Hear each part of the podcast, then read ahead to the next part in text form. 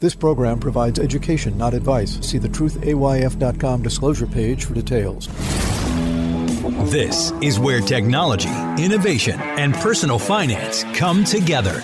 This is the truth about your future with Ric Edelman. Brought to you by Global X ETFs, dedicated to providing investors with unexplored intelligent solutions, and by Invesco QQQ, a fund that allows you to access the innovators of the Nasdaq 100. Invesco.com/QQQ. It's Wednesday, March 1st. All this week, my team is at Orion's Ascent Advisor Conference in Orlando. It's a sold out event. Orion is one of the most important fintech providers in the financial advice field, and we're happy to be there. If you're an advisor who's at Orion, be sure to stop by our booth. Hey, did you know that 22% of US adults now own Bitcoin or other digital assets?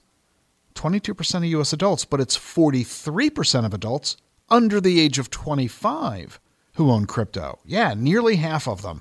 So if you're selling a product to the under 25 crowd, you should probably consider including Bitcoin in your business plan. And guess who's doing that? Higher ed.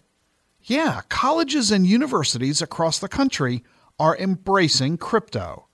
Bentley University now lets its students pay tuition with Bitcoin, Ethereum, and USDC. Wharton accepts crypto for its executive education program in the economics of blockchain and digital assets. Universities are also accepting crypto as donations. More than 100 schools say they've received such gifts, and some universities are now promoting donations of crypto on their websites. Some schools are going even further.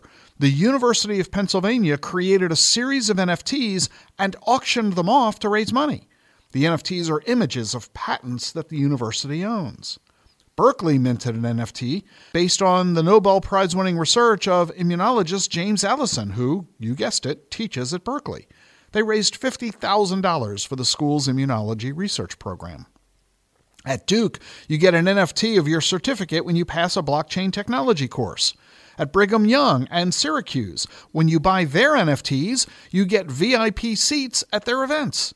And last year, every graduate at Harvard got a commemorative NFT. Georgetown gives away NFTs to its students too. Hey, financial advisors, are you giving your clients NFTs as gifts? This could be a new way to attract younger clients or keep them when they inherit their parents' money. You better pay attention to this. 85% of millennial millionaires own crypto. And in T. Rowe Price's annual survey, 57% of teenagers say crypto is the future of investing.